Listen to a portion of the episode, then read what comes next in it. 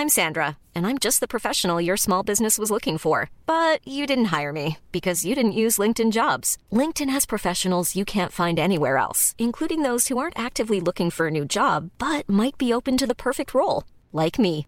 In a given month, over 70% of LinkedIn users don't visit other leading job sites. So if you're not looking on LinkedIn, you'll miss out on great candidates like Sandra. Start hiring professionals like a professional. Post your free job on linkedin.com/people today. We just have too much stuff that's being produced. Bienvenue dans Onward Fashion, le podcast des solutions business pour une mode durable. Je suis Victoire Sato, cofondatrice de The Good Goods, le premier média francophone sur la mode responsable. Sur ce podcast, je reçois des femmes et des hommes porteurs de solutions pour accélérer la transition de la mode et du luxe. Outils tech, conseils de marque engagés ou en transformation, partage d'expertise, ce podcast est conçu comme une bibliothèque de solutions concrètes, centralisées et immédiatement disponibles pour guider l'industrie vers un développement durable. Je vous donne rendez-vous tous les 10 jours sur la plateforme d'écoute de votre choix. Vous abonner à la chaîne présente le double avantage d'être notifié à la sortie d'un épisode et de nous soutenir en un seul clic. Nous avons également une newsletter business mensuelle à laquelle vous pouvez vous inscrire sur thegoodgoods.fr. Bonne écoute Deuxième hors-série de l'été dans Onward. Dans cet épisode, je vous propose d'assister à la conférence organisée par Veja à Bordeaux sur le coton. Si vous avez l'impression de maîtriser le sujet, vous allez pouvoir tester vos connaissances à la lumière de celles d'experts, Luciana et Orlando, venus respectivement du Brésil et du Pérou. Coton conventionnel, coton bio, agroécologie, agriculture régénérative, des pires aux meilleures pratiques, on vous dit tout sur l'or blanc et on illustre les solutions vertueuses avec l'exemple très concret des baskets Veja. Bonne écoute Bonsoir à toutes et à tous. Si vous voulez bien, on va commencer. Merci beaucoup de nous avoir rejoints pour cette table ronde et bienvenue. Euh, quelques informations pratiques avant qu'on commence. On a à peu près une heure d'échange, euh, suivi de 15 minutes environ de questions, à la fois euh, ici et des questions qu'on récupère euh, de personnes qui nous suivent en live sur LinkedIn. Donc n'hésitez pas si vous en avez. Et il va y avoir une traduction simultanée de nos propos par l'œil qui est ici. voilà. Voilà pour le- les questions pratiques. mon nom est Victoire Sato, je suis la fondatrice de The Good Goods, qui est le média de la mode fondé sur des preuves. Des preuves, c'est-à-dire euh, des choses que les marques de mode peuvent démontrer, qu'elles peuvent mesurer et dont elles peuvent témoigner, en particulier quand il s'agit de leurs engagements. Et aujourd'hui, j'ai l'honneur de modérer cette euh, table ronde euh, pour Veja. Et on va parler ensemble de coton. Le sujet peut vous paraître un petit peu, euh, un simpliste, parce qu'on a l'impression de connaître cette matière.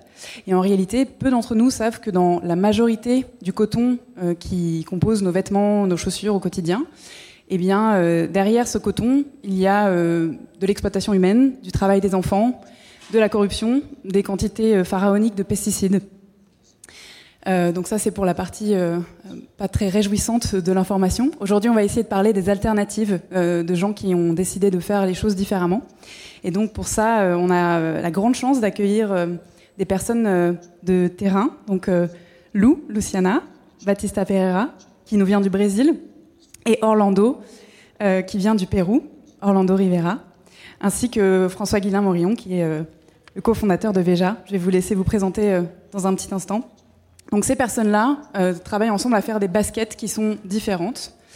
Et euh, ce qu'on aimerait que vous reteniez aujourd'hui, on va essayer de vous faire comprendre en quoi cette économie complexe qui est globalisée, cette macroéconomie et cette macro-industrie du coton, euh, eh bien, conditionne le monde dans lequel on vit et dans lequel on vivra demain, et que les choix qui déterminent ce monde sont faits par des êtres humains, à la fois dans les marques et sur le terrain, notamment dans les champs de coton. Voilà, on va pouvoir commencer. Lou, honneur aux dames. Euh, Est-ce que je peux te demander de te présenter pour commencer, s'il te plaît, et nous dire euh, quel poste tu occupes chez Veja? Okay, so hello everyone. My name is Luciana. I'm Brazilian and I am setting a mother. Like my daughter has like three years old, and when it's possible, she's also in the field with me. And nowadays, I'm the head of the sourcing department at Vision.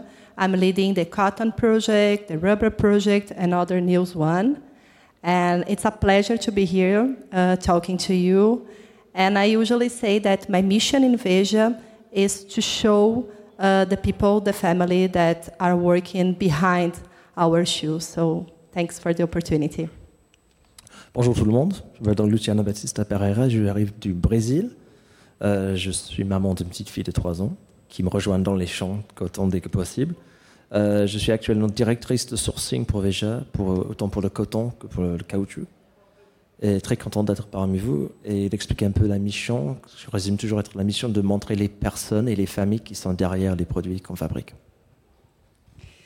Alors, euh, Lou, tu as une grande expérience euh, dans le sourcing en général. Tu as travaillé pour euh, diverses marques de textiles, en particulier dans le coton. Est-ce que tu peux peut-être simplement commencer par nous expliquer ce qu'est le coton, où est-ce que ça pousse et quels sont les différents endroits où on cultive du coton en France, dans le monde, pardon? Yeah, so uh, cotton is a natural and a very hard fiber, and it's originated from India. But we know that cotton is used for a long, long time, like 3,000 years before Christ. And we usually say that cotton is a very resistant and resilient plant, so we can find cotton in different places, unless in places where we have like a lot of water. So in places where we have a lot of water, you cannot like find cotton. And in Brazil, only for you know, like cotton is known as a white gold because it's linked with the economic, um, uh, it's economic driver. But at Veja and with the farmers that we are working with, we usually say that the cotton it's much more than economic driver. It's also like represents the family unity and also this knowledge that working in the field. Donc le coton est, est un fibre naturel, un fibre très durable. Euh, qui proviendrait de l'Inde, en quoi, mais on sait que c'est en utilisation depuis au moins 3000 ans avant Christ, donc 5000 ans. Euh, une plante très résistante, très résiliente, qui pousse un peu partout, sauf où il y a trop d'eau. Donc quand on n'aime pas euh, être trop irrigué. Au Brésil, on l'appelle des fois l'or blanc pour sa puissance économique. Mais euh, on aime dire que c'est pas seulement un levier économique, c'est aussi c'est quelque chose qui nourrit des familles et il y a tout un héritage, un savoir-faire derrière. Est-ce que tu pourrais euh, partager avec nous quelques données sur euh, ce que représente le coton dans l'univers du textile et de la mode en général comparé à d'autres fibres?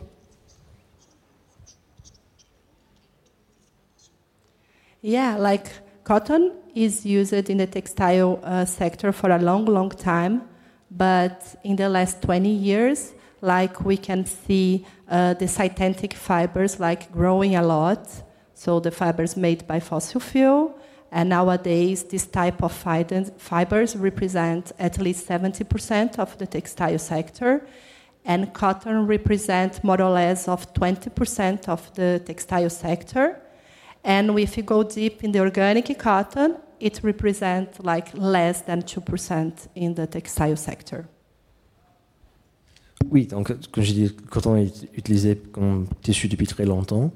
Euh, depuis à peu près 20 ans, on voit de plus en plus de, tissus synthétiques sur le marché qui sont à base de pétrole simplement, qui comptabilisent maintenant plutôt plus de 70% du marché textile mondial.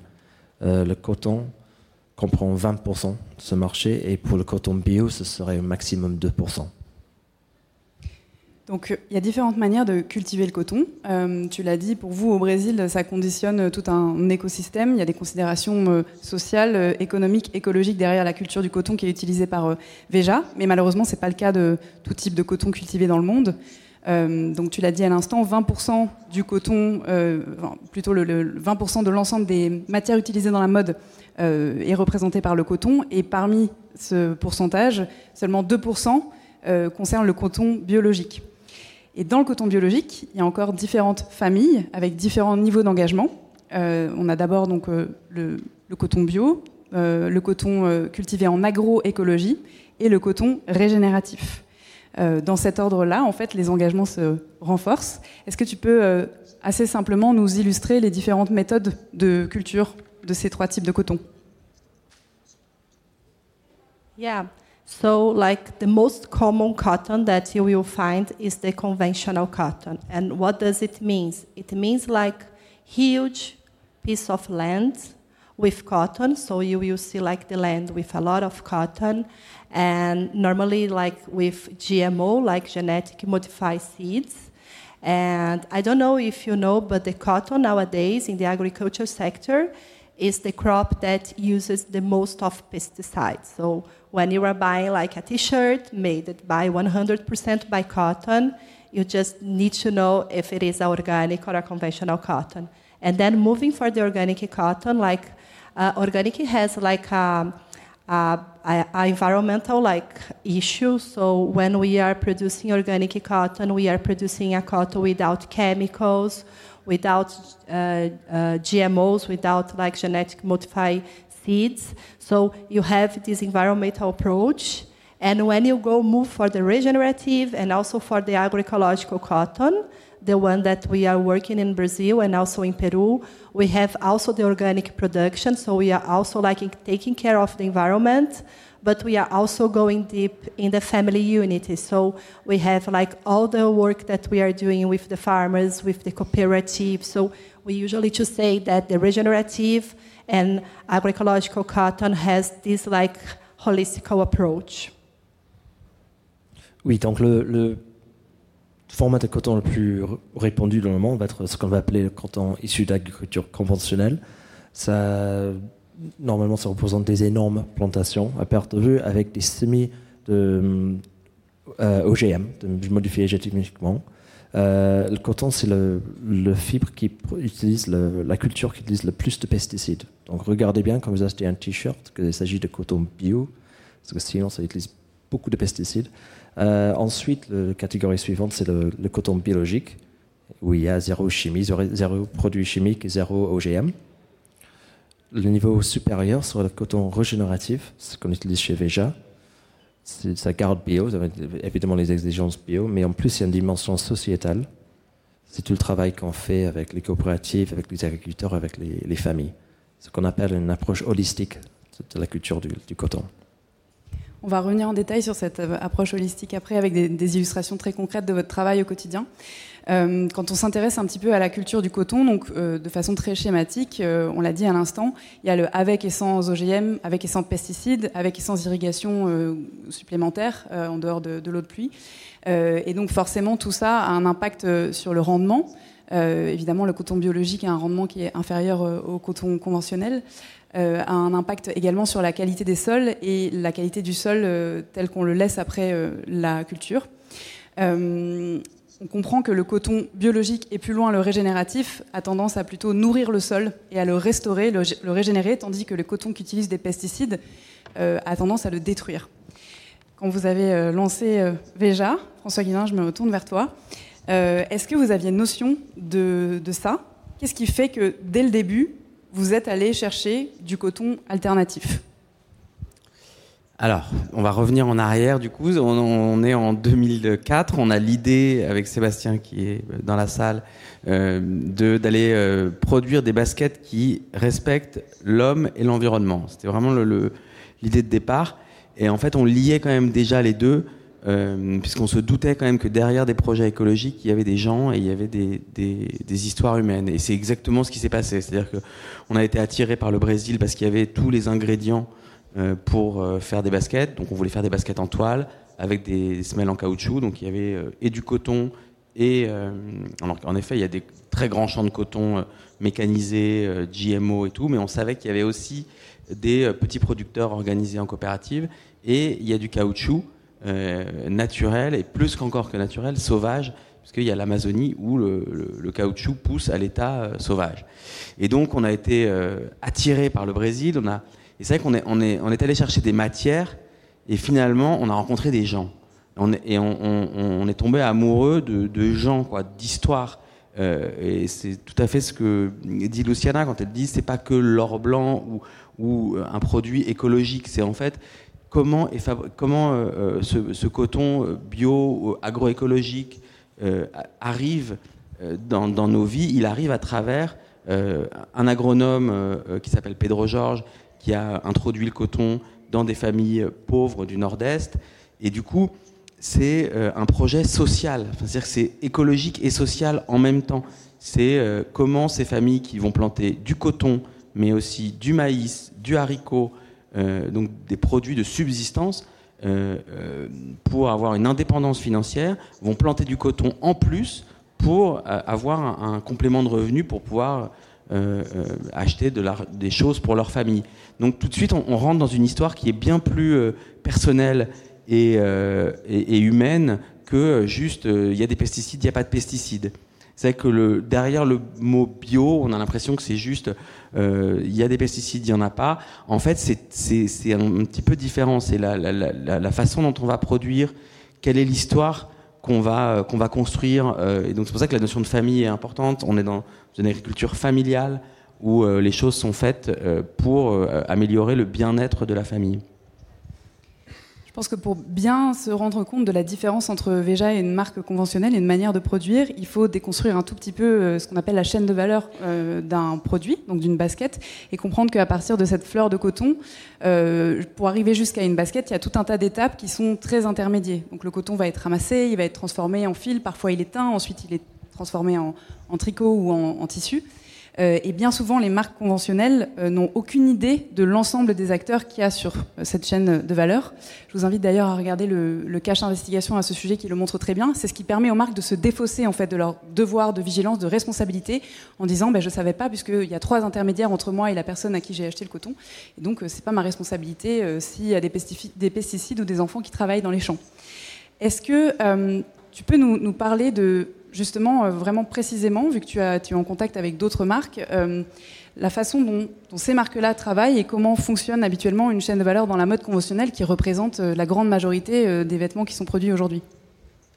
Bon, alors moi, j'ai jamais travaillé pour d'autres marques, hein, mais parce qu'on a monté notre boîte juste après avoir fait nos études et avoir voyagé un peu.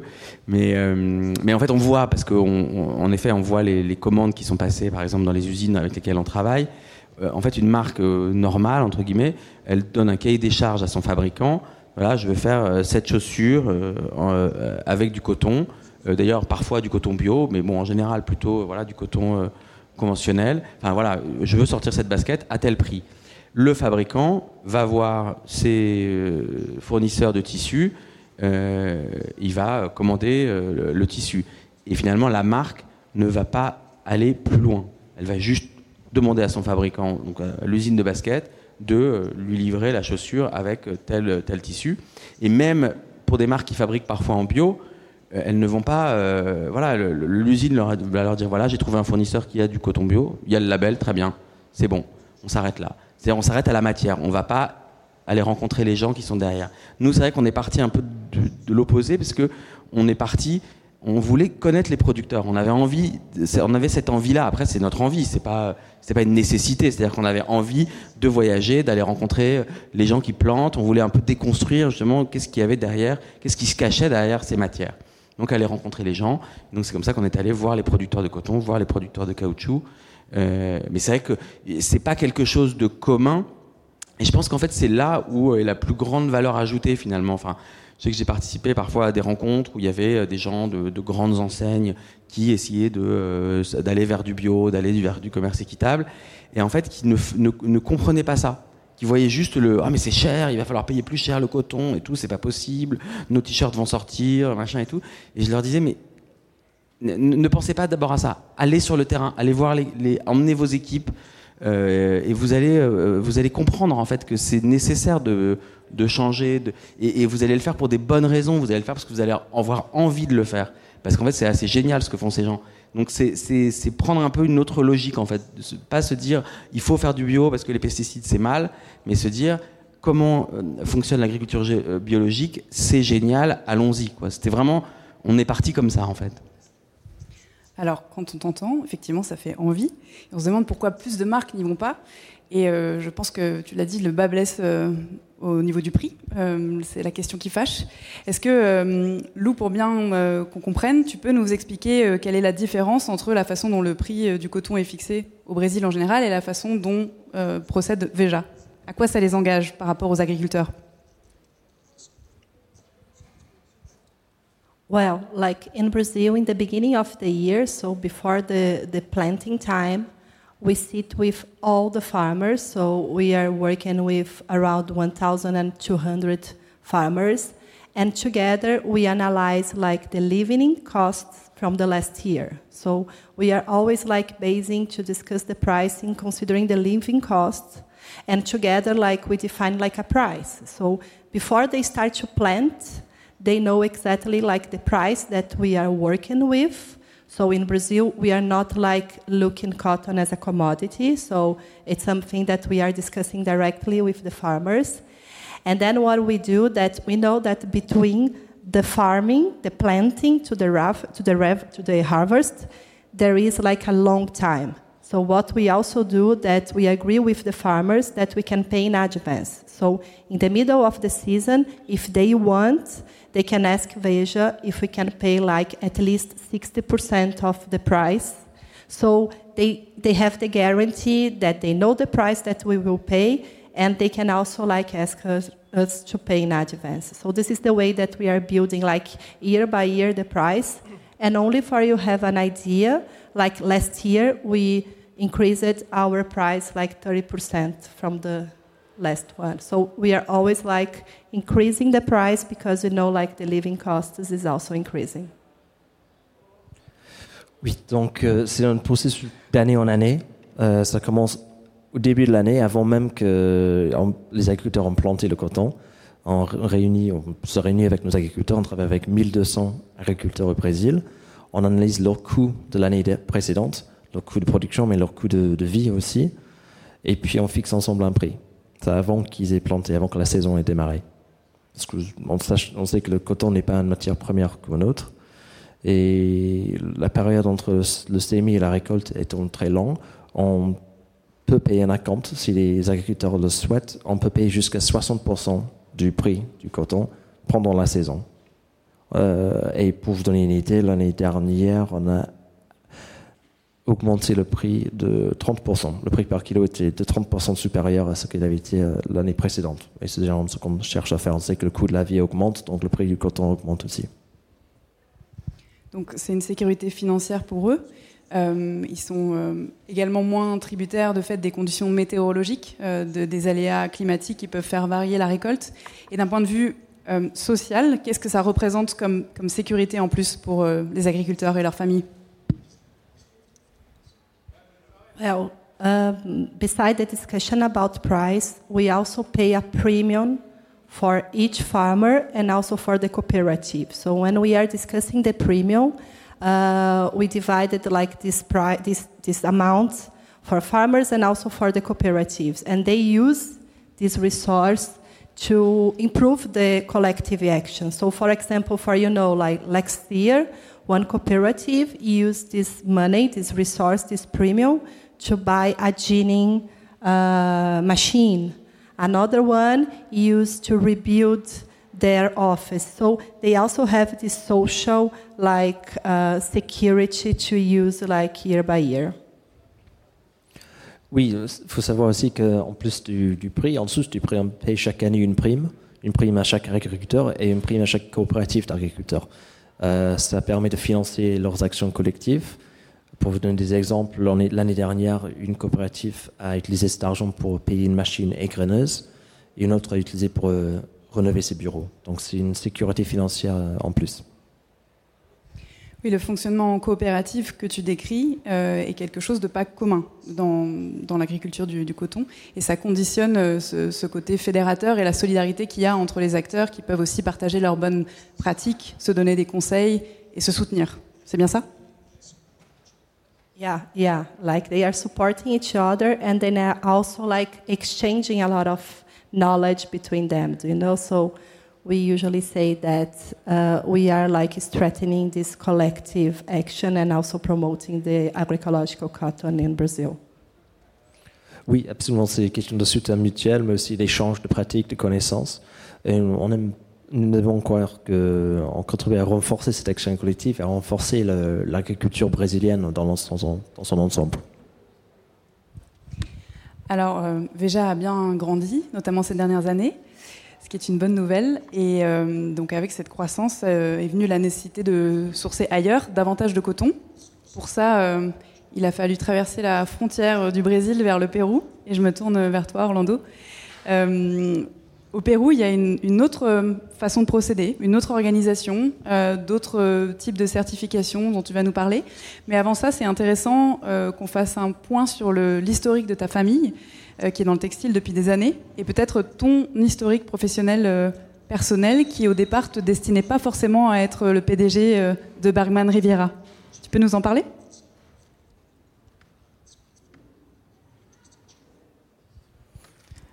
Yes, hello everyone. Thank you, Veja, for inviting us. Um, my name is Orlando Rivera. The, my history of cotton began with my family several years ago in the 80s. My father was uh, worked for a textile mill. He was a commercial manager, and he the, the mill went bankrupt in the 80s, and he was left without a job. So, seeking a new opportunities, he decided to become a cotton broker. So, he started selling yarns to Europe together with different agents, which he had in the previous company, but that didn't have the raw material. So, looking for an answer, he started to visit European countries together with his agents in order to promote the sale of yarns. Oui, voilà l'histoire de ma famille dans l'industrie du coton remonte aux années 80. Mon père travaillait pour une usine de tissus au Pérou, il était commercial. Euh, la boîte a fait faillite, il s'est retrouvé euh, au chômage. Il a décidé donc de se lancer dans être marchand courtier de, coton. Et c'est comme ça qu'il a commencé à parcourir l'Europe avec un partenaire en cherchant des marchés pour vendre euh, ses fils. Uh, at that time, his Swedish agent called Stefan Bergman, uh, who traveled also all the world, had this vision that cotton was a very toxic commodity and that brands and mills and everyone couldn't find the cost of cotton cheap enough. So there was always pressure on the farmers to get the lowest quality and the cheapest cotton available because it was the weakest part of the link, the one that you can continue pushing.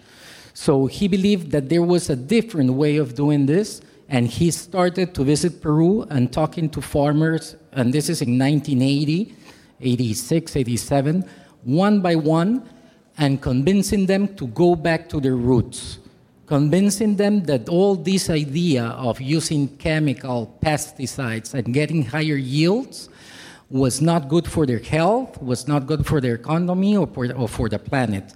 So he convinced them to go back to the way their ancestors used to farm. And he believed that these people was actually the, re- the right crowd to preach to because they did know how to do things in a natural and organic way. Oui, dans, aussi dans les années 80, un partenaire de mon père, euh, un Suédois, l'agent suédois, M. Bergman, euh, il a vu à quel point le coton était un matériel toxique. Parce qu'il avait, semblait y avoir un roué vers le bas niveau qualité. L'industrie demandait du coton, encore plus de coton, encore moins cher. Ils s'en foutaient de la qualité. Et ça, ça, exerçait une pression très forte sur les agriculteurs qui n'avaient pas de, pouvoir de résister.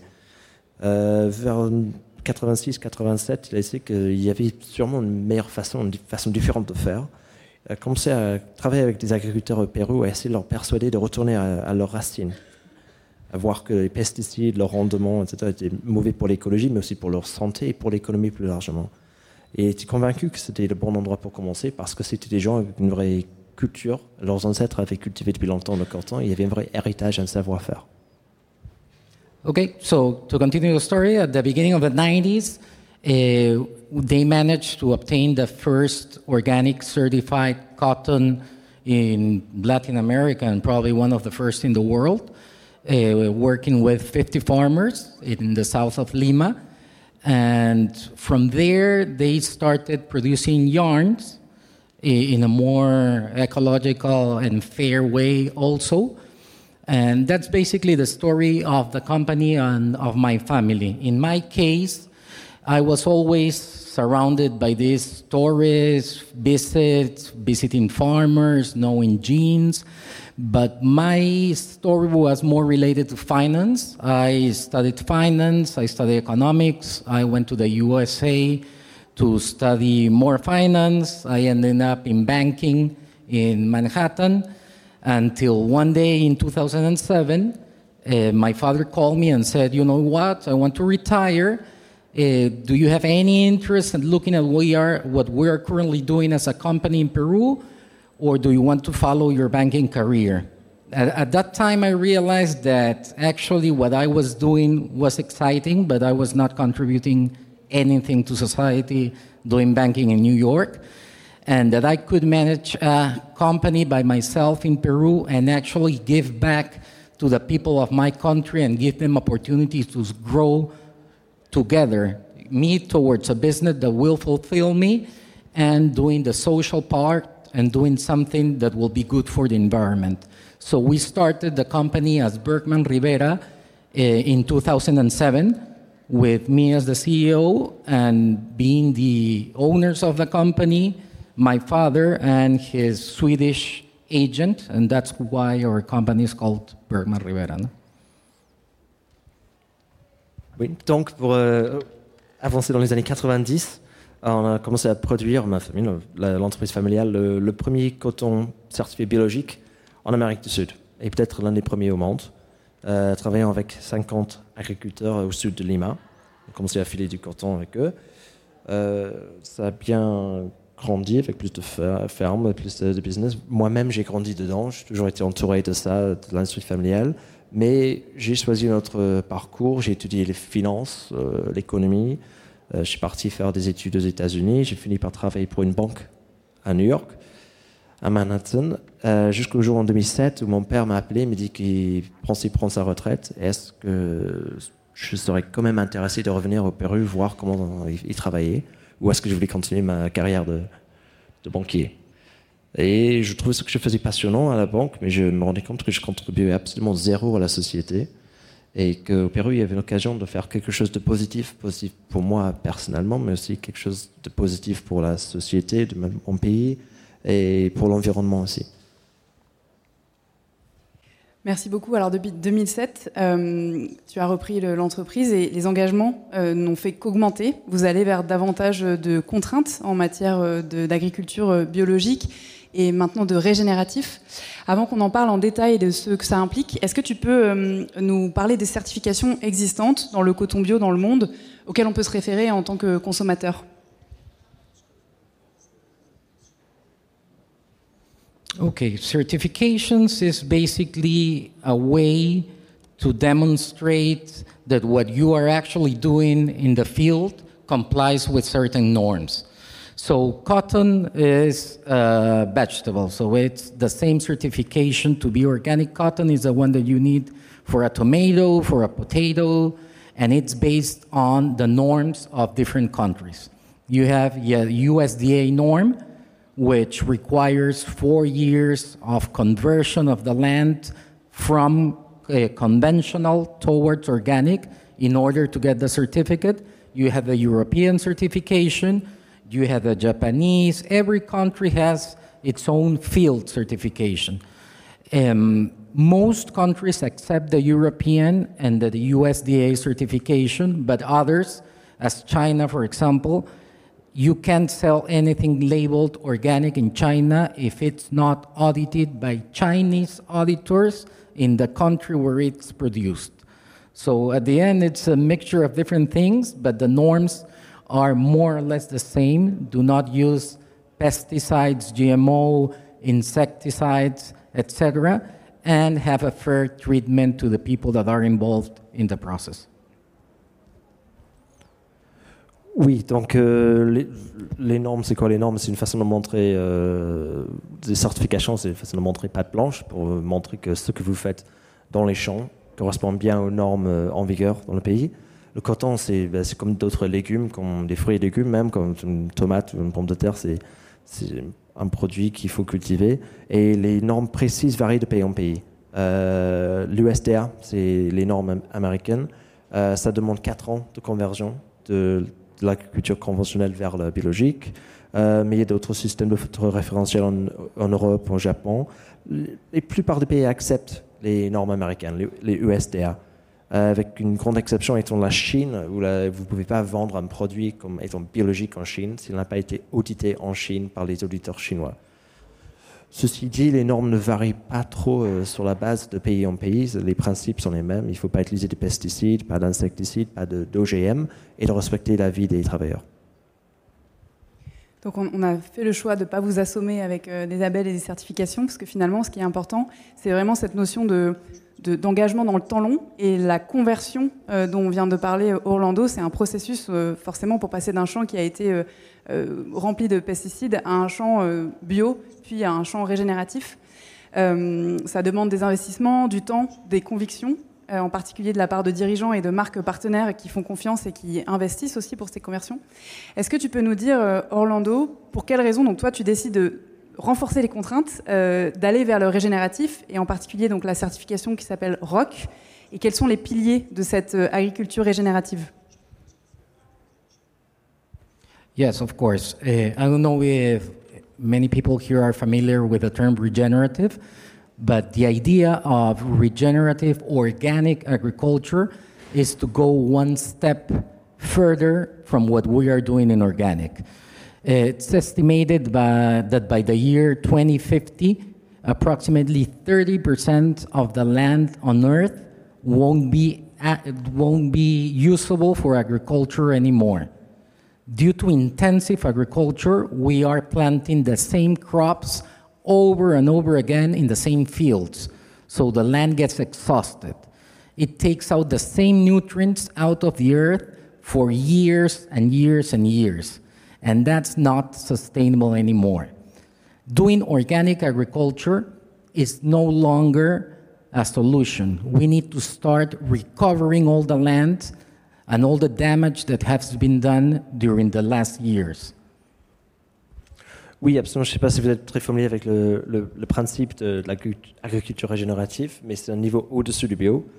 Euh, on estime que d'ici 2050, 30% de la planète sera inutilisable pour l'agriculture parce que trop démunie par l'agriculture intensive. La façon dont on procède depuis des décennies, on en plante trop les mêmes produits au même endroit et ça extrait les ressources de la terre et ce n'est pas durable. Il suffit plus d'être bio, de, travailler en bio, et il faut maintenant commencer à réparer les dégâts qu'on a causés. So uh, the pillars of regenerative agriculture are three. It's based on the environment, which is basically soil, water, and air, on livestock, treating well the livestock that you have on your farms, and the social part. In the environmental part, you, the idea is to try and retain the carbon dioxide that is in the atmosphere. So, as you know, the plants retain CO2 and keep it in the earth, in, uh, down in the earth. But the problem is that when you have crops like cotton that you replant every year, when you till the land, you release the carbon dioxide that you have been capturing. So the idea is to be less invasive. In that same way, by being less invasive, we can retain more water because it's not evaporating. And by improving the quality of the soil, it also retains more water. So it's a holistic way of looking at agriculture in a completely different way as it has been done since the 1950s, which the only objective is to obtain the biggest quantity of crop from the land, but without looking at what you are doing to the earth and damaging it. Oui, donc il y a trois piliers de, l'agriculture régénérative environnementale. Le premier, c'est la qualité du sol, de l'eau et de l'air. Euh, le deuxième pilier est le bien-être animal. Et le troisième, côté social. Euh, pour le côté environnemental, ce qui est très important, c'est penser au stockage de carbone, parce que les plantes, comme vous savez, sont un puits de carbone naturel. Mais avec une plante comme le coton, qu'on replante d'année en année, en travaillant la terre, on libère du CO2. Donc l'idée, l'objectif pour nous, c'est de, travailler de façon moins invasive, euh, ce qui nous permet aussi de, ne pas libérer l'eau, de, garder plus d'eau dans le sol. C'est une approche holistique du sol, de la santé de nos sols, ce qui représente vraiment un changement de paradigme. C'est complètement différent depuis la, façon, de la façon dont on a travaillé en agriculture depuis les années 50, qui était obnubilé par le rendement sans penser aux dégâts qu'on causait pour le long terme. And the other two, the social and the livestock. In terms of livestock, it's basically keeping biodiversity in the land. In our case, we don't have many animals on the farm, so we are not focused on that. And the social part is give a sense of community to the farmers. Uh, put them in a community, create a fair trade committee, receive premiums that they will use towards the development of the community itself, and empower them to make something greater from what they are doing. Train them, uh, make them believe in themselves, hiring people from the same community to do the same jobs, etc. Oui, côté animal, le deuxième pilier dont je vais parler, c'est nourrir la biodiversité. Nous n'avons pas beaucoup d'animaux sur nos fermes, donc ça ne touche pas tant que ça. Mais pour le pilier social, comme très au sérieux, c'est une question d'intégration sociale, c'est de travailler en commerce équitable, de, développer l'autonomie de nos travailleurs, de nos familles de travailleurs, euh, avec la formation et toutes les actions qu'on mène pour euh, leur donner le pouvoir. Pour bien se, représenter ce que ça signifie en termes de travail et d'organisation, le Bergman Riviera, c'est une, une, grosse entreprise. les, les farmers, les agriculteurs sont répartis un petit peu partout dans le pays. Donc c'est vraiment un travail de terrain d'aller les convaincre, de leur expliquer quels sont les intérêts économiques les avantages sociaux, de fédérer. Et quand on préparait cette table ronde, tu m'as parlé en particulier d'un des arguments, alors qui était plutôt dans euh, la conversion vers le bio au départ, qui était celui de la santé.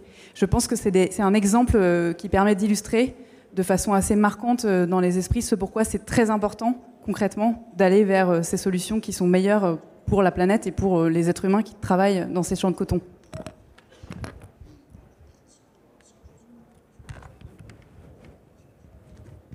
No, it's, it's the basis, and actually, it's very difficult to start convincing a farmer to change from what they've been doing all their life to do something different due to the benefits that you are offering, but at the, the beginning they didn't believe, no? The first is the hell. When you spray the pesticides in the field, the farmers get 50% of the pesticides that are being sprayed. It's not like in first world country that they have suits or that there are machines that spray. They just prepare the things by themselves, putting in a backpack and spray it all over the place. So the difference in health is dramatic that they see immediately. And the difficult part about that is that the components of the chemicals being used in the farms are sold by these companies that market it as high-tech products when it's the same products that have been using, used for the past 70 years and are not very sophisticated products. They're products that are very dangerous, and most of them are prohibited in other countries. And so the other thing is when these farmers nowadays see the benefits that they obtain in terms of health, money, community, training, funding, uh, better management of their fields, now most of the farmers come to us. They want to be part of our program because they see what their neighbors are obtaining. So it switched completely in the past 20 years. Oui, euh, mais au début, en fait, c'était difficile. C'est souvent difficile de persuader un agriculteur de, changer les pratiques qu'il a utilisées depuis toute sa vie, parce que vous, qui ne connaissez pas, arrive avec euh, des soi-disant bienfaits. Et on commence par euh, nous focaliser sur les pesticides. Il faut savoir que 50% des pesticides répandus par les agriculteurs coton au Pérou, c'est l'agriculteur qui va le recevoir. Parce que c'est pas comme dans certains pays développés où c'est très robotisé, où c'est très protégé. Ils ont c'est fait de façon très artisanale. Ils, mélangent et puis ils jettent ça sur le, sur le coton. Donc, dès qu'on commence à arrêter, à enlever ces pesticides, on voit des résultats dramatiques et immédiats pour la santé. Et surtout, c'est des produits chimiques qui sont vendus par des multinationales en étant des produits de technologie qui va aider l'agriculteur, mais en, réalité, c'est les mêmes produits, les mêmes ingrédients chimiques qui sont utilisés depuis 70 ans. C'est pas très sophistiqué, c'est dangereux et beaucoup d'autres pays sont déjà interdits à la vente. Donc voilà, on, leur donne des résultats immédiatement visibles sur leur santé. En plus, avec l'argent supplémentaire, euh, l'amélioration de la qualité des sols, etc. Tous les avantages qu'il y a. Maintenant, à un moment déjà, la tendance est inversée et c'est les agriculteurs qui viennent vers nous pour demander à faire partie du projet. Ce qui est une bonne nouvelle. Et les marques aussi euh, Veja, euh, côté Veja, est-ce qu'on peut avoir un petit témoignage de la façon dont s'est passé la, votre, votre, démarche et le début de la collaboration avec euh, Bergman Rivera? Pourquoi est-ce que vous êtes allé spécifiquement vers Orlando, vers le régénératif Et également peut-être un mot sur ce à quoi ça vous engage, puisqu'on l'a vu, il y, a des, il y a des coûts supplémentaires, des coûts additionnels qui sont supportés aussi par les marques pour aller vers cette certification qui coûte cher à mettre en place. Alors nous chez Veja, on travaille avec du coton brésilien agroécologique depuis le début, en fait, donc depuis euh, les premières rencontres dont je vous ai parlé en 2004. Et ce qui est d'ailleurs génial, c'est qu'on travaille avec toujours les mêmes familles. Alors évidemment, au début, il y avait quelques familles, il y avait une trentaine de familles. Aujourd'hui, il y en a plus de 1000. Donc quand Luciana disait on rencontre toutes les familles, en fait, on rencontre toutes les coopératives parce qu'on peut pas rencontrer les, les 1000 familles. Et donc voilà, ça, ça s'est fait petit à petit au fil des ans. Et euh, on a euh, donc fait grandir ce projet au Brésil avec plein de partenaires, des ONG, euh, le gouvernement à un moment où il était plus favorable à ce genre d'initiative. Et mais malgré finalement cette croissance organique du projet, on avait quand même besoin de plus de coton. Donc, euh, à plusieurs reprises, c'est marrant parce que Orlando s'est rappelé de ça, les premiers mails qu'on s'est envoyés, euh, les rendez-vous un peu ratés. Euh, bah, est-ce que tu as du coton? On a besoin de 5000 kilos. Et puis finalement, on n'en avait pas tant besoin que ça. Et donc, on a eu quelques années comme ça à s'envoyer un peu des mails, sans se rencontrer. Et puis, et puis un jour, on s'est dit, bon, bah, on va vraiment y aller. En fait, on va faire le voyage. Et donc, on s'est retrouvés au Pérou. Et on est parti assez nombreux d'ailleurs, avec une grande équipe et on a voyagé avec Orlando. On est allé voir euh, différentes fermes. Euh, et ensuite, on s'est dit, OK, ça, c'est un partenaire euh, tel qu'on on, en rêve. À l'époque, il n'y avait pas encore le projet du coton régénératif. Donc, c'était, il me semble, en 2018, si je ne me trompe pas, qu'on a commencé vraiment à acheter le coton bio. Et l'année dernière, euh, Orlando euh, vient nous voir à Paris et nous dit euh, bah là j'ai ce projet de lancer le, coton régénératif. Est-ce que ça vous intéresse? Moi j'ai dit évidemment, mais il y a quand même un coût. Hein, il va falloir débourser. Et donc c'est en fait un dollar par kilo qu'on désire acheter. Donc on met dans le contrat. Donc nous, on s'est, euh, on s'est, euh, enfin, on a signé pour 50 000 kilos, donc 50 000 dollars pour euh, payer toutes les formations sur l'agriculture régénérative. Il y a aussi du compost, donc il y a un processus mécanique qui est mis en place. voilà, il y a des investissements qu'a fait Bergman et auxquels nous on participe, de même que d'autres marques, dont Patagonia qui, est juste à côté. Euh, qui fait partie de, la même aventure. Donc voilà, là c'est vraiment euh, Bergman qui a été moteur. Et nous, quand on a entendu ça, on a dit mais c'est génial, on veut évidemment euh, participer à l'aventure. Et ce qui est génial, c'est que du coup, quand Luciana, quand Valdenira, quand on a toute une équipe qui suit les producteurs de coton, du coup maintenant ils ont des familles un peu référentes, qui sont les familles qui sont sur ce projet régénératif, qu'elles peuvent visiter, euh, voilà, et donc on tisse aussi un lien social, ce dont je parlais et qui a été très important pour nous au Brésil de, de se lier d'amitié avec les gens, parce que finalement, euh, on se lie d'amitié avec euh, nos clients. Et je vois qu'il y a un de nos clients dans, la salle. Enfin, le commerce, c'est quand même aussi des histoires, c'est des histoires humaines, et donc voilà, on se rencontre. Et une, fois qu'on se connaît et qu'on s'apprécie, mais on n'a a qu'une envie, c'est de faire des choses ensemble, quoi. Donc ça s'est passé assez simplement avec un voyage et ensuite euh, des rencontres. On se voit euh, euh, au Pérou, on se voit en Europe, parce que Orlando participe beaucoup au Textile Exchange, qui est une organisation mondiale qui réunit tous les producteurs et toutes les marques qui utilisent le bio dans le monde. Et du coup, c'est aussi des moments où on, se retrouve et on échange des idées, des, pratiques. Nous, on aimerait bien, par exemple, emmener des producteurs brésiliens au Pérou pour qu'ils découvrent euh, ces techniques euh, qu'ils connaissent pas forcément, enfin voilà, ce genre de choses.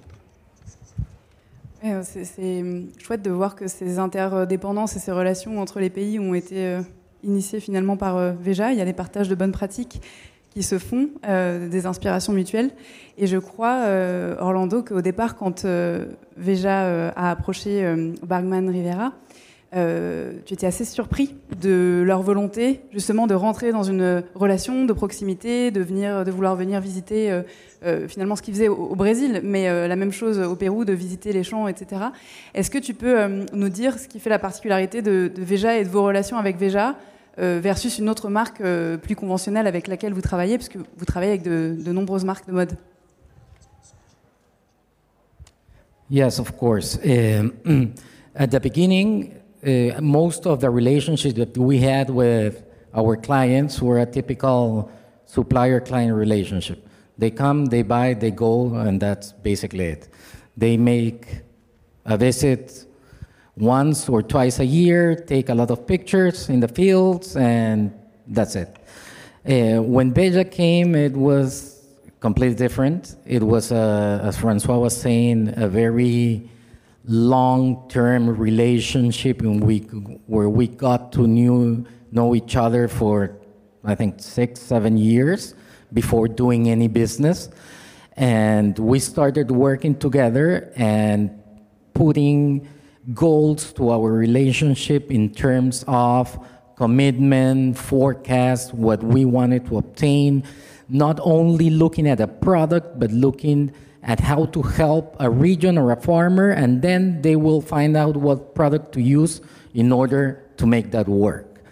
I think that that changed our view of having clients to having partners.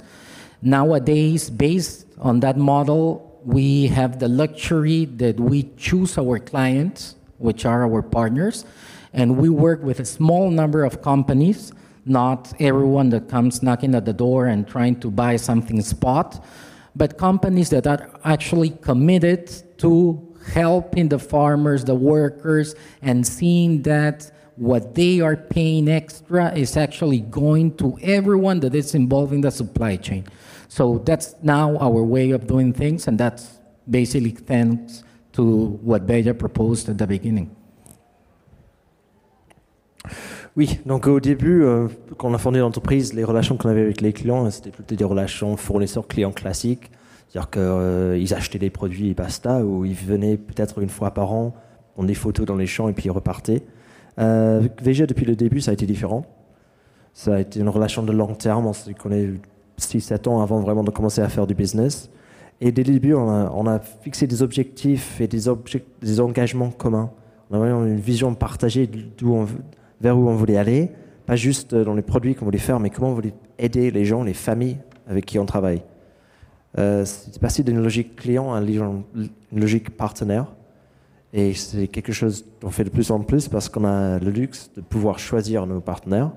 Et on travaille exclusivement avec des entreprises qui sont engagées, qui veulent comme nous aider les, travailleurs et qui voient et qui comprennent que l'argent qui paye le, supplément de prix qui paye pour notre coton va vraiment aider les gens qui font la valeur ajoutée de nos produits.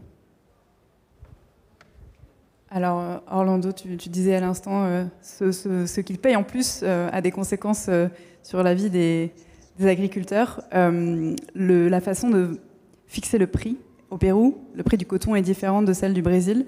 Est-ce que, euh, peut-être, euh, François Guillain, tu peux nous en parler, nous expliquer comment ça marche, à quoi ça vous engage, et euh, également, qu'est-ce que vous faites en cas d'importantes variations, notamment climatiques? Oui, alors je crois que après peut-être Orlando pourra expliquer vraiment. C'est vrai que nous au Brésil, on on s'est lancé dans un, un système qui est basé sur une histoire qui est brésilienne où il y a beaucoup de coopératives. Donc du coup, euh, c'est des forces euh, qu'on pourrait dire presque politiques les coopératives. C'est qui représentent euh, les familles et qui du coup, enfin ça nous a semblé assez naturel de débattre du prix comme ça avec. Le Pérou a une autre histoire où les producteurs sont beaucoup plus indépendants hein, de ce, qu'on, ce que j'en en comprends.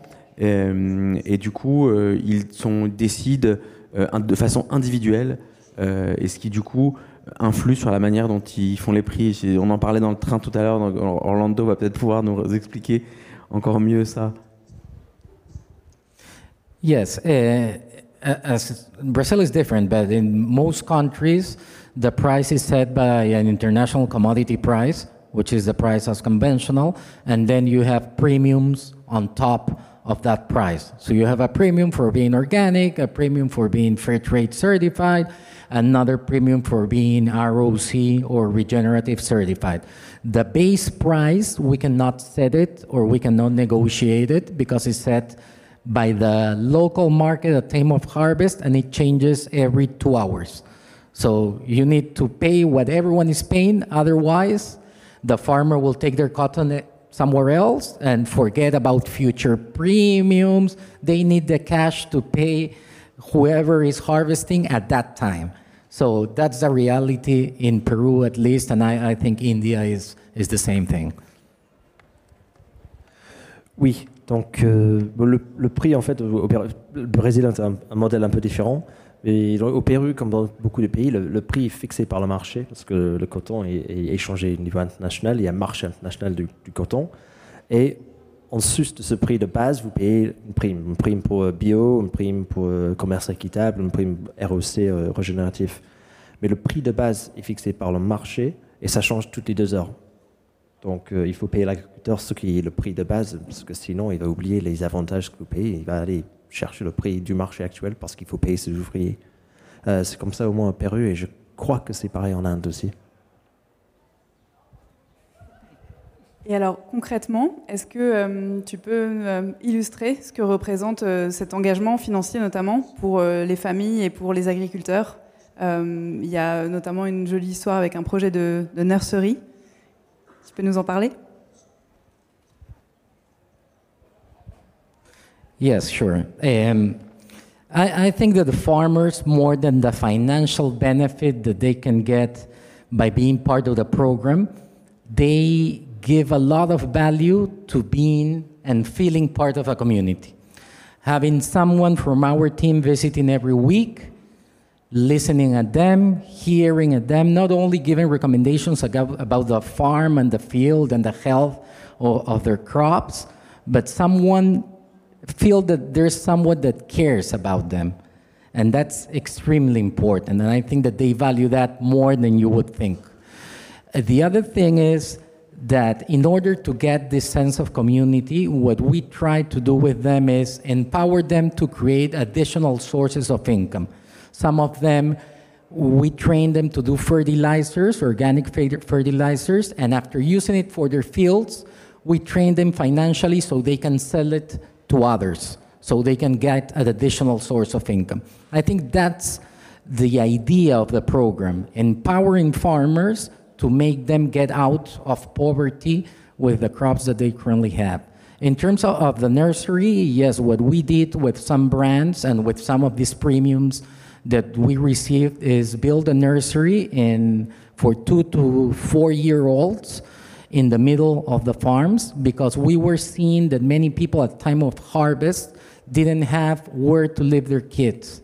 So it was common to see little babies of two or three years old sleeping at 30 degrees Celsius in the border of the fields.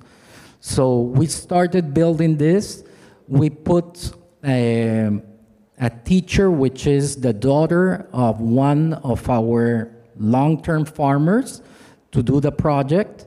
And nowadays, she's a leader of the community, and six other nurseries have called her to see if she can get the funds through us to replicate this in different communities. And just to give you a sense of family, the other daughter of the farmer started with us 10 years ago working as an intern, and now she is the head of the office in the south that looks at these farmers and has 30 employees at her charge. Merci. je pense que les agriculteurs, ceux qui apprécient encore plus que l'argent de supplémentaire qu'on leur donne, c'est le sens de communauté. Euh, et ce sens de communauté, c'est qu'une membre de notre équipe va leur rendre visite chaque semaine euh, avec des conseils, mais c'est aussi, c'est plus des conseils, c'est une relation de confiance qui se forme. Et pour nous, cet esprit de communauté, c'est pour afin d'autonomiser nos partenaires. C'est de aider à cultiver d'autres sources de revenus, avec toujours l'idée d'agrandir leur autonomie pour sortir de la pauvreté. Pour vous donner un exemple, on les forme pour créer des engrais bio.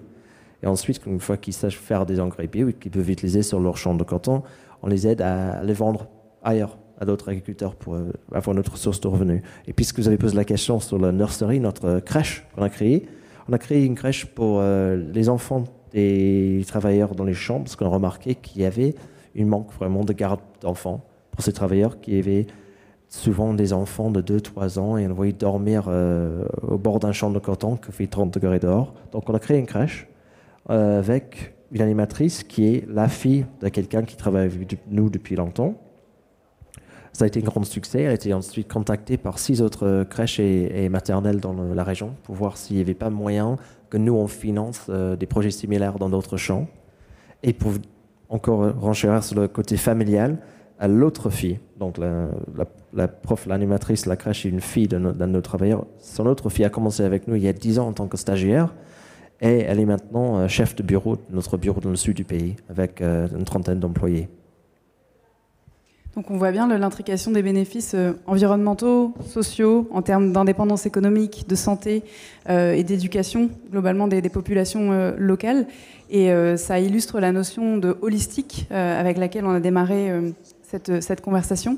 François Guillain, tu as peut-être un, un, témoignage récent à nous faire d'un de tes précédents voyages au Pérou avec ton équipe?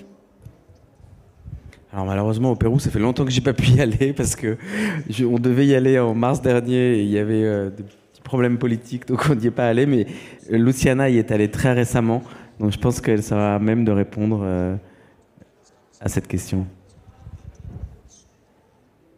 Yes, sure.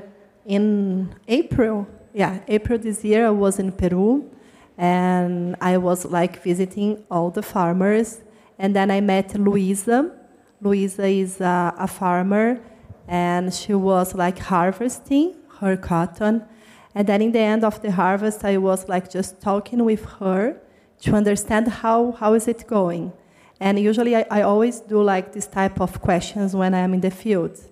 And then she came to me and she told me, Lu, do you know, like two years ago when you was here, you asked me the same question, and I told you that oh, I'm happy because now with regenerative cotton, I have a new income, so I can see like the improvement in the field. But this year, I am much more happier. And then I asked, wow, why? And then she told me, do you know? Because like she has two daughters, and she told me that in the past the daughters was they were like looking for informal work in a urban area and now they decided to stay in the field working with her because like they could see like the way that the regenerative cotton the producer is changing their life. So then she told me for me this year the regenerative cotton uh, is much more than economic driver. Uh, the, the cotton like strengthened my family ties. So this is like a recent story from peruvian Oui, je peux partager une, histoire récente parce que j'étais au Pérou euh, au mois d'avril cette année et je me rendis sur les fermes pour voir comment ça se passait. Je, discutais, j'aime bien discuter avec des gens et euh, je discutais avec Louisa qui récoltait le, coton et euh, je lui demandais comment ça se passait. Elle m'a dit que très bien, il y a deux ans vous m'avez posé la même question et j'avais dit que j'étais contente parce que le coton régénératif, ça nous donne plus de, de revenus, ça nous aide à faire des améliorations sur les fermes. Euh, maintenant, je suis encore plus contente parce que Louisa a deux filles et euh, auparavant, ses filles partaient en ville, dans les grandes villes, chercher du travail. Et plus récemment, voyant les bienfaits du coton génératif, elles ont décidé de rester à la ferme et d'aider parce qu'ils voient plus d'opportunités. Ça a vraiment changé la vie et ça a renforcé euh, les liens familiaux. Est-ce que tu peux, au Brésil, cette fois-ci, nous illustrer ta, journée type, tu es vraiment très proche, euh, tu as à la fois un travail de, bureau, de gestion, mais un travail de terrain aussi, tu es très proche des différentes familles. Quoi ça ressemble à euh, une journée dans la vie de Lou? Well, I do an amazing working, but yeah, um, as I mentioned before, like I'm leading the cotton, the rubber project. So usually like half of my day, of my month, I am on the field. So I'm also like building these, building and maintaining these relationships with the, the farmers. And it's not only about me, like we have a team and we have team that we have people that it's living in different places of Brazil. So uh, I, I stay like more than my time in doing this conversation and also visiting and thinking together how can we improve their life.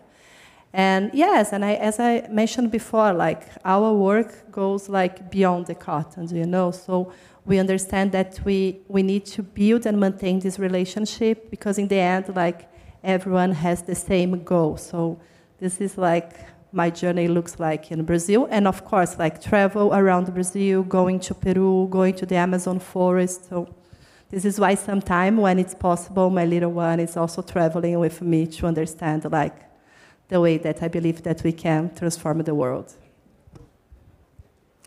Oui, donc euh, comme je dis, je, je gère le, le, le, le sourcing du coton et du, et du caoutchouc aussi. Euh, la moitié de mon temps est passé sur le terrain, à nourrir les relations qu'on a avec nos producteurs. Et j'ai une équipe aussi qui m'aide dans ça, l'équipe basée dans les régions différentes du Brésil. Donc c'est beaucoup de discussions, beaucoup de coordination entre l'équipe. Parce que, en, en, fin de compte, notre travail, ça va au-delà du coton. Parce qu'on a des objectifs sociaux, on voit plus loin. Et je passe beaucoup de temps à voyager un peu partout en Brésil et au Brésil, dans l'Amazonie, comme possible. Et dès que possible, j'aime amener ma petite fille avec moi parce que, pour qu'elle voit, qu'elle comprenne ce qu'on fait, parce qu'on est en train de, transformer le, monde. Alors peut-être je peux apporter un peu un, exemple visuel. Enfin, c'est vrai qu'on a du mal à s'imaginer, mais qu'est-ce que vous faites avec ces réunions, machin tout. Et, en fait, souvent, on, va très très loin, donc on va jusqu'à des villages qui sont reculés pour en fait passer des journées euh, enfermés dans une pièce à une vingtaine ou trentaine de personnes, généralement en cercle, euh, et on discute en fait. Et euh, chacun raconte un peu euh, comment s'est passé son année, sa récolte. Euh, et ensuite de cette discussion, évidemment, chacun apporte son point de vue. Donc nous, on apporte les nouvelles de l'entreprise, à quoi a ressemblé notre année, quel va être le contrat, enfin, est-ce qu'il y a eu des problèmes de qualité, des problèmes, ceci, cela, de livraison et à quoi va ressembler l'année d'après. Mais c'est beaucoup, beaucoup de discussions en fait. Pour qu'on comprenne bien de quoi on parle. On va parfois visiter les champs, mais, en fait, ça passe par énormément de moments d'échange qui concrètement sont des journées à passer à discuter avec les gens.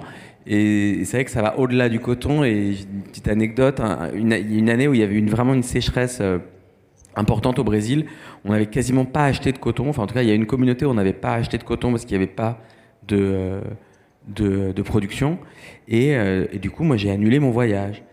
Et, Val, qui travaille toujours avec nous, est revenu, enfin, m'a appelé deux semaines après la date qui était normalement convenue et m'a dit mais en fait euh, les producteurs ils veulent nous voir. Et je dis mais en fait pourquoi on n'a pas acheté et tout?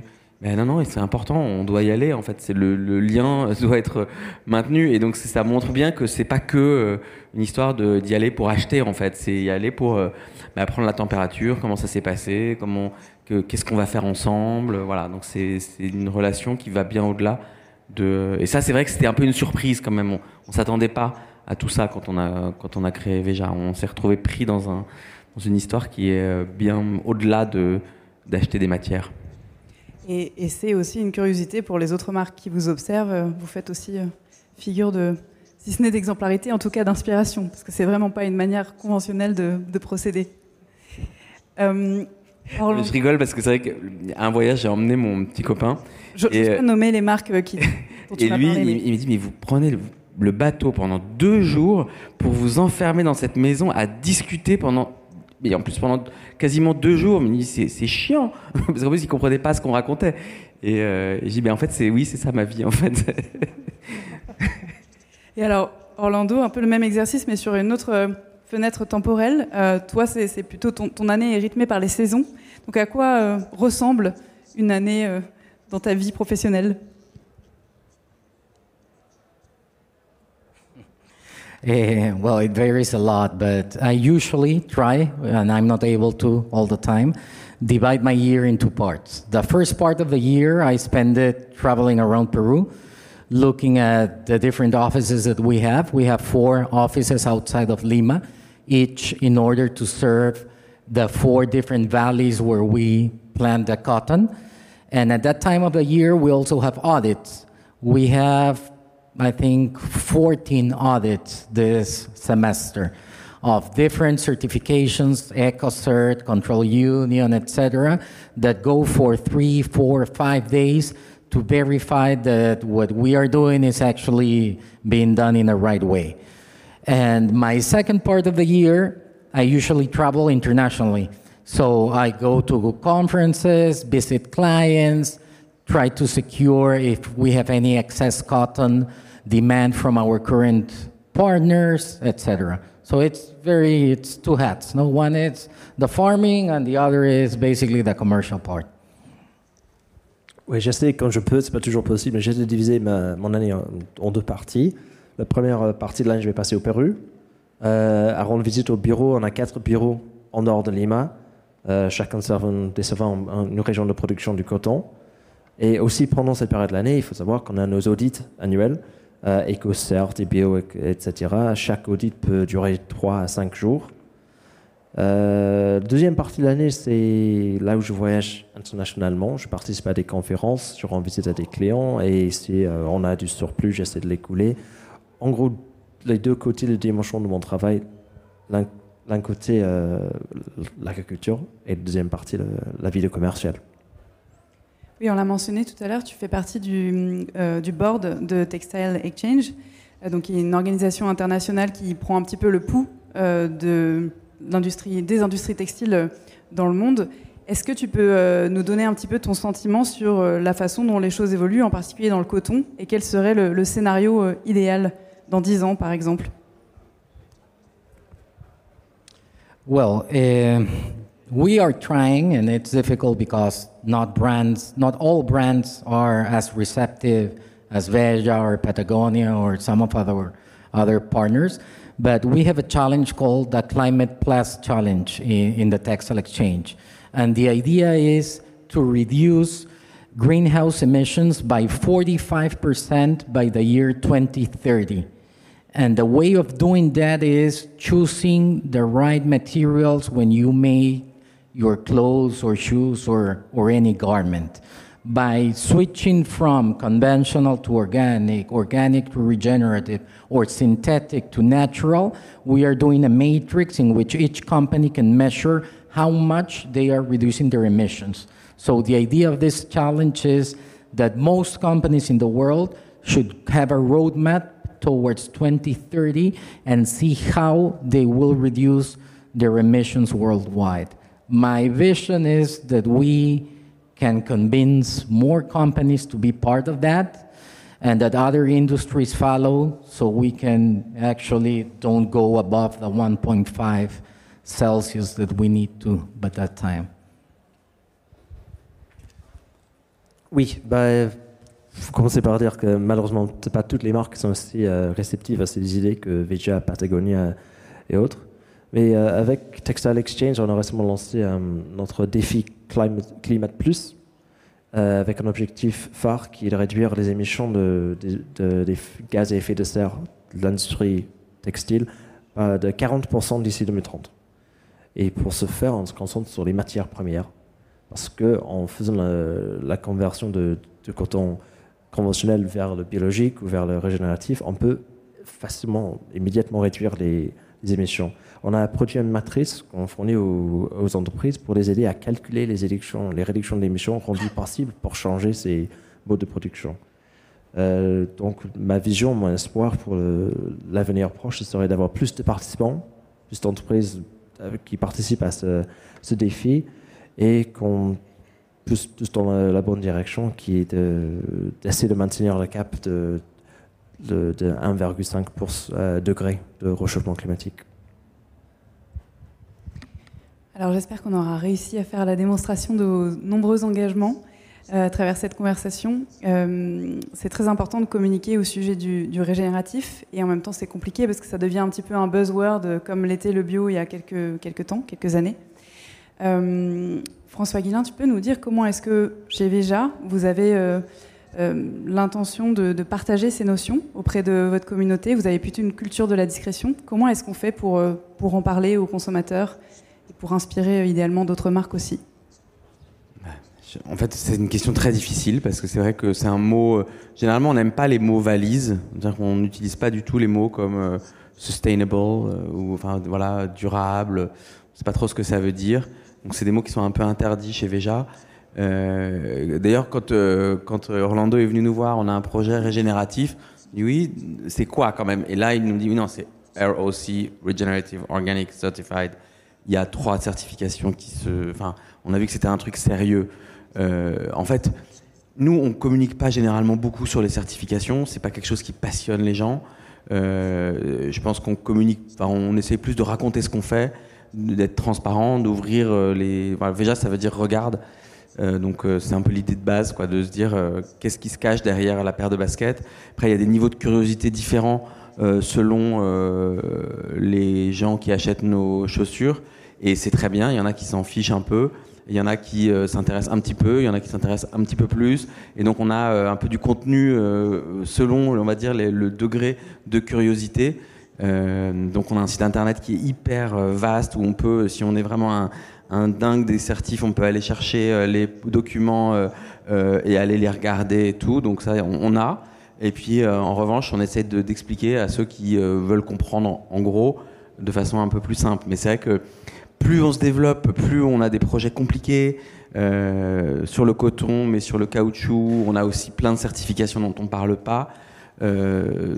Voilà, ce qu'on essaie, c'est d'essayer de surtout partager le côté aussi humain quand même de, de cette aventure, essayer de donner envie, parce que, comme dit Orlando, il faut convaincre d'autres marques. Et on ne pense pas qu'on va les convaincre avec des chiffres ou avec des certifs, mais plutôt euh, par les gens qui travaillent chez nous, qui, euh, je sais pas, un jour, euh, on parle à d'autres gens qui disent, bah voilà, c'est génial, je reviens d'un voyage, on a vu ça, on a fait ci. Enfin, voilà, on croit plus à cette force-là et la force des images, la force des vidéos, parfois valent, je pense, plus que, euh, que des, des certifications. Mais pour nous, c'est hyper important d'être certifié parce que c'est un gage de sérieux de tout ce, ce qu'on engage. Voilà. D'avoir des, ambassadeurs euh, de proximité avec des baskets aux pieds. Euh, J'ai envie de conclure cette table ronde avec euh, la notion peut-être de not all cotton. Si vous avez un truc à retenir, c'est coton et coton. Attention, le bio c'est bien, l'agroécologie c'est encore mieux et le régénératif c'est là où il faut qu'on aille. Est-ce que vous auriez un, un take-home message S'il y a une chose que vous voulez que les gens retiennent ce soir, chacun votre tour. Ça peut être aussi simplement des remerciements et après on fera la place aux questions.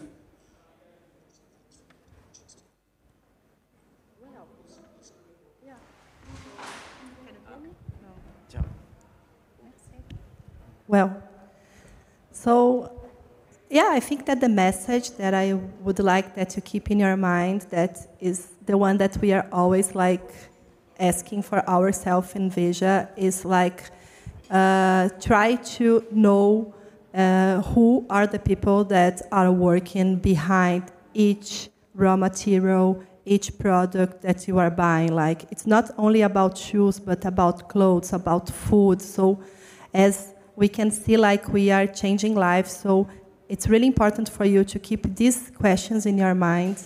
And I usually say that I really believe that fashion is a social and also like a political movement. And I think that we can use it to, to contribute it for a more equal world. So I think that this is the message that I would like to, to leave for you. Okay, from my side, uh. Oui, euh, s'il y avait un message à, à retenir, je pense que c'est une question, plutôt une question qu'on se pose plus souvent à VG, c'est qui produit vraiment? Qui produit les, les matières premières, les produits, la nourriture qu'on consomme tous?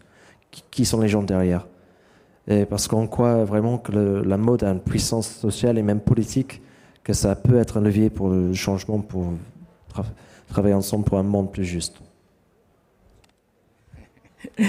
Well, basically, I wanted to say that we all know that the environment is rapidly deteriorating and that it's our fault. Besides the social component on the products that you buy, the materials that get into the product are extremely important. You need to know that you are an agent of change to the choices that you make and the decisions that you make when purchasing a product who are the people that are behind and are being affected by your choice and how you are changing their lives. You can change their lives by your decisions with your purchasing power. Do your homework. You decide who you're giving your money to, and if you can't find that information, if it's a black box like it usually is, it's because probably the impact is not positive. So do your homework. That's it. Oui, je dirais que pour le message final, on- nous savons tous que l'environnement euh, se détériore et que c'est de notre faute. Évidemment, c'est important le côté social de notre travail, mais pour environnemental, le, choix de matière, le choix de ce qu'on achète est primordial. Et avec euh, des bons choix, euh, tu peux changer les choses. Individuellement, chacun de nous, on peut changer des vies. Donc, euh, renseignez-vous et décidez bien qui aura votre argent quand vous achetez un produit, vers qui ça va. Cherchez à savoir les informations les- ce qui est derrière, parce que si vous ne trouvez pas l'information, si vous sur le mode de production, sur les gens qui le produisent, c'est probablement parce que les infos sont pas bonnes.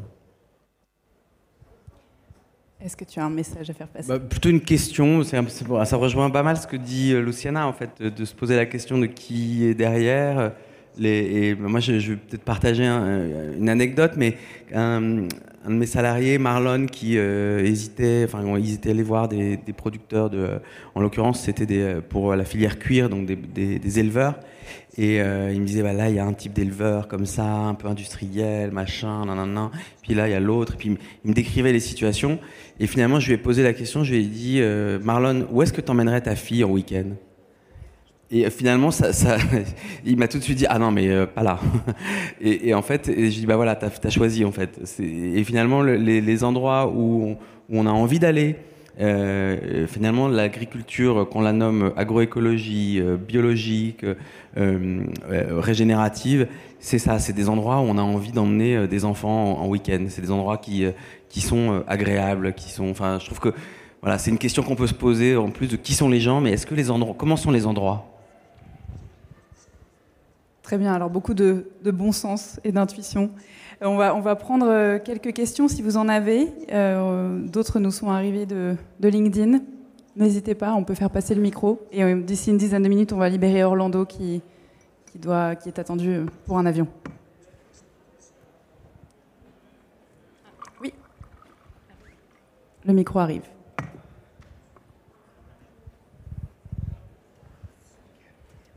Bonjour. Eh ben, je vous remercie déjà d'avoir partagé euh, votre expérience. J'ai une question par rapport à l'agriculture régénérative. Euh, vous parlez de ne pas épuiser les sols euh, donc par une, une agriculture intensive. Du coup, quelles sont les cultures que vous utilisez en alternative et quels sont les rendements finalement que vous pouvez obtenir de manière régénérative par rapport au rendement conventionnel Je pense que c'est une question pour Orlando. Yes, um, in terms of regenerative farming of cotton, we use sweet potatoes as rotation. We use maize, which is basically the yellow corn used to feed uh, chickens. Um, we use uh, beans also, and then we use a mixture of, uh, uh, of everything. No, uh, we are only allowed to have cotton two years in a row. All the others are complementary during the time that cotton is not being grown. But in terms of cotton growth, it immediately, if you are doing it right, it immediately lowers your yield of cotton by one third. Because one of every three years, you are not allowed to grow cotton. no? Merci. Oui, donc, avec le- la culture du coton régénératif, euh, on plante en rotation avec euh, du maïs, des patates douces, des haricots et, d'autres aussi. Euh, on ne plante jamais le coton plus de deux ans d'affilée. Donc voilà, si vous faites les choses correctement, euh, au- automatiquement il y a un- une réduction de rendement de- d'un d'un tiers parce qu'une année sur trois, il n'y aura pas de coton. Une personne sur euh, LinkedIn nous demande, euh, relativement à ce qui a été dit, donc la, culture du coton dans le monde est celle qui utilise le plus de pesticides, mais c'est comparativement à quelle agriculture Et euh, est-ce que ça comprend notamment l'agriculture des légumes et des fruits? Peut-être Lou, si tu veux répondre.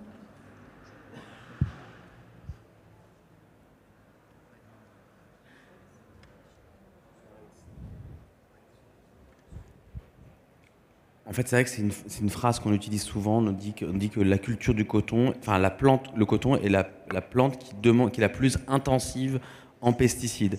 Je pense que c'est au-dessus de toutes les autres catégories. C'est-à-dire que par rapport à la tomate, la pomme de terre, ou voilà, dire par hectare, c'est celle qui est la plus gourmande en pesticides dans une agriculture conventionnelle. Je crois que c'est ça la, donnée euh, qui est souvent utilisée. Et je crois aussi que c'est en termes de, volume de chiffre d'affaires, en fait, le, coton est ce qui rapporte le plus à l'industrie des pesticides. Il me semble que c'est ça. Euh, deuxième question d'Internet aussi, il y en a une ici? Alors, oui.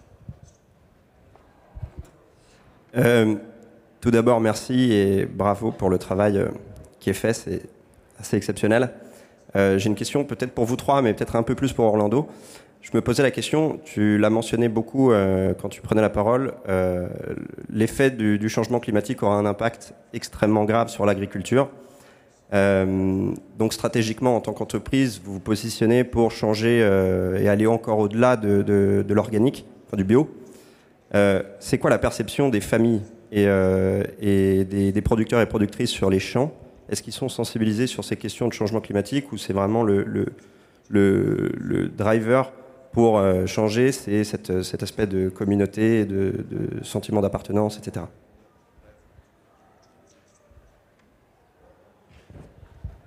Yes, uh, the climate change effect varies depending on the region. So we have in the south lots of droughts that can make farmers miss a season of planting. In the north, we've had intense rains, which has brought inundations to many cotton fields losing the fields. Um, the farmers, in a way, are trying to cope up with this through us. So, as no one insurances them, give them an insurance, we are doing five years plans with them. When we give them money, like in this case, if they lost their crop, we refinance them for five years and continue working together with them in order to make them be able to recover from a particular situation. I think that schemes like this are going to be more important with a constant climate change. And in countries like Brazil or Peru or India, it's very difficult to find someone that will insure small farmers against environmental uh, damage. No? Oui, en fait, les, les, perceptions du changement climatique varient un peu selon les régions. Au Pérou, Euh, au sud, il y a des, sécheresses assez extrêmes, au nord, euh, on, récemment, on a eu des pluies diluviennes et des inondations. On a perdu des récoltes comme ça. Sachant que les agriculteurs fonctionnent sans assurance. Donc, ce que nous, on leur donne, c'est une stratégie sur 5 ans. On s'engage sur 5 années, même s'ils perdent une récolte. On continue à financer pendant 5 ans qu'ils puissent replanter et redémarrer. Et je pense que dans le futur, on va avoir besoin de plus de ça sur les pays comme le Brésil, le Pérou, l'Inde ou le coton pousse, il y a très très peu d'assureurs qui veulent assurer les agriculteurs contre les effets du changement climatique. Je vais prendre une dernière question. Euh, de... Je vais peut-être juste donner un élément de réponse. Parce que avec Luciana et, et Val, on est allé euh, en Égypte euh, au début de l'année dernière, enfin à la fin de l'année dernière, pardon. Et on a trouvé ça très intéressant, la façon dont euh, l'organisation qu'on a été visiter euh, traitait de ce problème.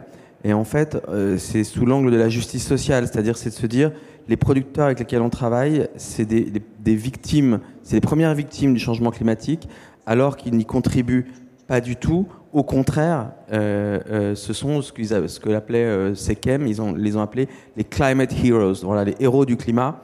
Et du coup, euh, il faudrait commencer à les rémunérer pour ça. Donc ça va un peu dans l'optique euh, de, des projets carbone et compagnie, mais tout simplement de se dire mais quelle est euh, la partie, on en parlait avec Orlando tout à l'heure, sur l'agriculture régénérative, au-delà de la production de coton, quel est le service que cette agriculture qui régénère les sols donne à, à la communauté, à la société, et en fait se dire à quel moment, enfin comment on va rémunérer ces services? Donc voilà, c'est une manière de, les voir non pas uniquement comme des victimes, mais comme des victimes, mais aussi comme une partie de la solution, euh, puisque aussi bien ces agriculteurs qui font de l'agriculture régénérative que euh, des gens qui récoltent du caoutchouc, euh, ou enfin voilà, des gens qui font du bio en Égypte, sont une partie de la solution. Donc, à quel moment on, les rémunère pour ça? Ça fait la transition vers ma dernière question à laquelle il faudra une réponse succincte. Elle est pour toi.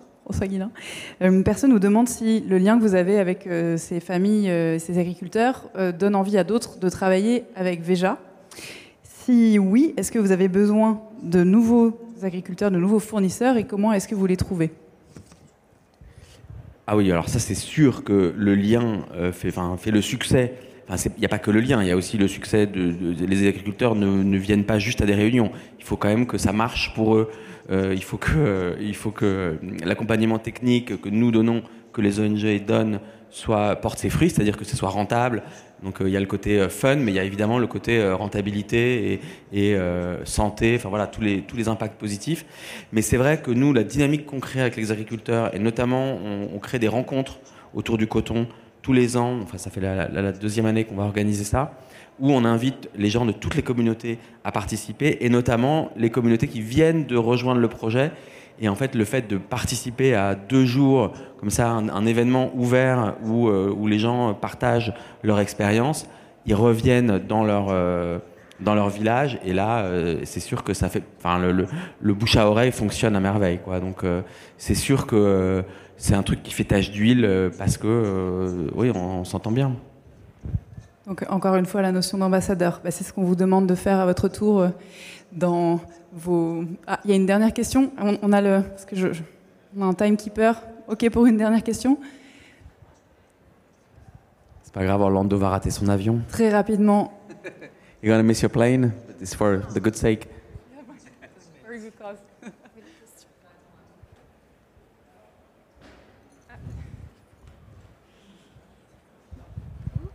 Bonsoir.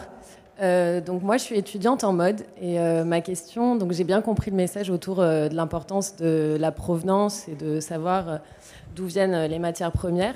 Mais en fait, concrètement, quels conseils vous pourriez donner à une future marque pour bah, trouver les bonnes adresses et trouver où se fournir de manière responsable, quoi, plus responsable?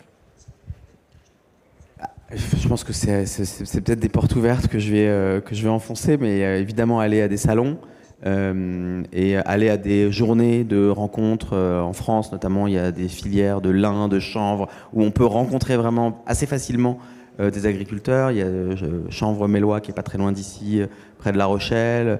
Enfin, en fait, plus on rentre en contact avec les gens au niveau concret, plus ça déclenche une étincelle, une passion, donc, euh, pour moi, c'est le, premier conseil, c'est de rencontrer des gens. Donc, c'est pas forcément évident d'aller euh, à l'autre bout du monde, mais euh, au moins d'aller rencontrer les acteurs économiques. Donc, ça peut être des fileurs, des tisseurs, des producteurs. Voilà, essayer de, prendre son téléphone. Et souvent, c'est dans ces rencontres un peu, informelles comme les salons, c'est un peu plus facile parce que du coup, on peut euh, assez facilement parler euh, au patron, à la patronne, euh, ou au producteur, à la productrice. Enfin, c'est des bonnes occasions, je trouve. Ça me paraît être une bonne conclusion de déconstruire la chaîne de valeur, d'aller rencontrer les êtres humains derrière les projets. Et si c'est, comme disait Orlando, une black box, eh ben, c'est un no-go. Merci infiniment pour votre temps, le partage d'expérience, pour ce que vous faites aussi au quotidien. Merci beaucoup à vous qui nous avez écoutés. N'hésitez pas à écrire euh, à Veja sur les réseaux si vous avez des questions. Euh, et puis, euh, ben, répandez le message désormais. Bonne soirée à tous et à toutes.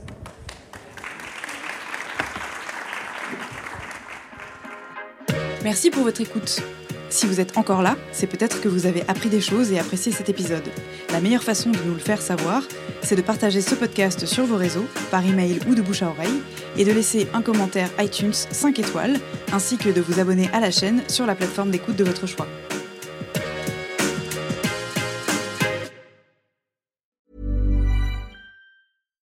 When you make decisions for your company, you look for the no-brainers. And if you have a lot of mailing to do, stamps.com is the ultimate no-brainer. It streamlines your processes to make your business more efficient, which makes you less busy. Mail checks, invoices, legal documents, and everything you need to keep your business running with Stamps.com. Seamlessly connect with every major marketplace and shopping cart. Schedule package pickups and see your cheapest and fastest shipping options from different carriers with rates up to 89% off USPS and UPS rates. And with the Stamps.com mobile app, you can take care of mailing and shipping wherever you are. Make the same no-brainer decision as over 1 million other businesses with Stamps.com. Sign up with Code PROGRAM for a four-week trial, plus free postage and a free digital scale. No long-term commitments or contracts. That's Stamps.com. Code PROGRAM.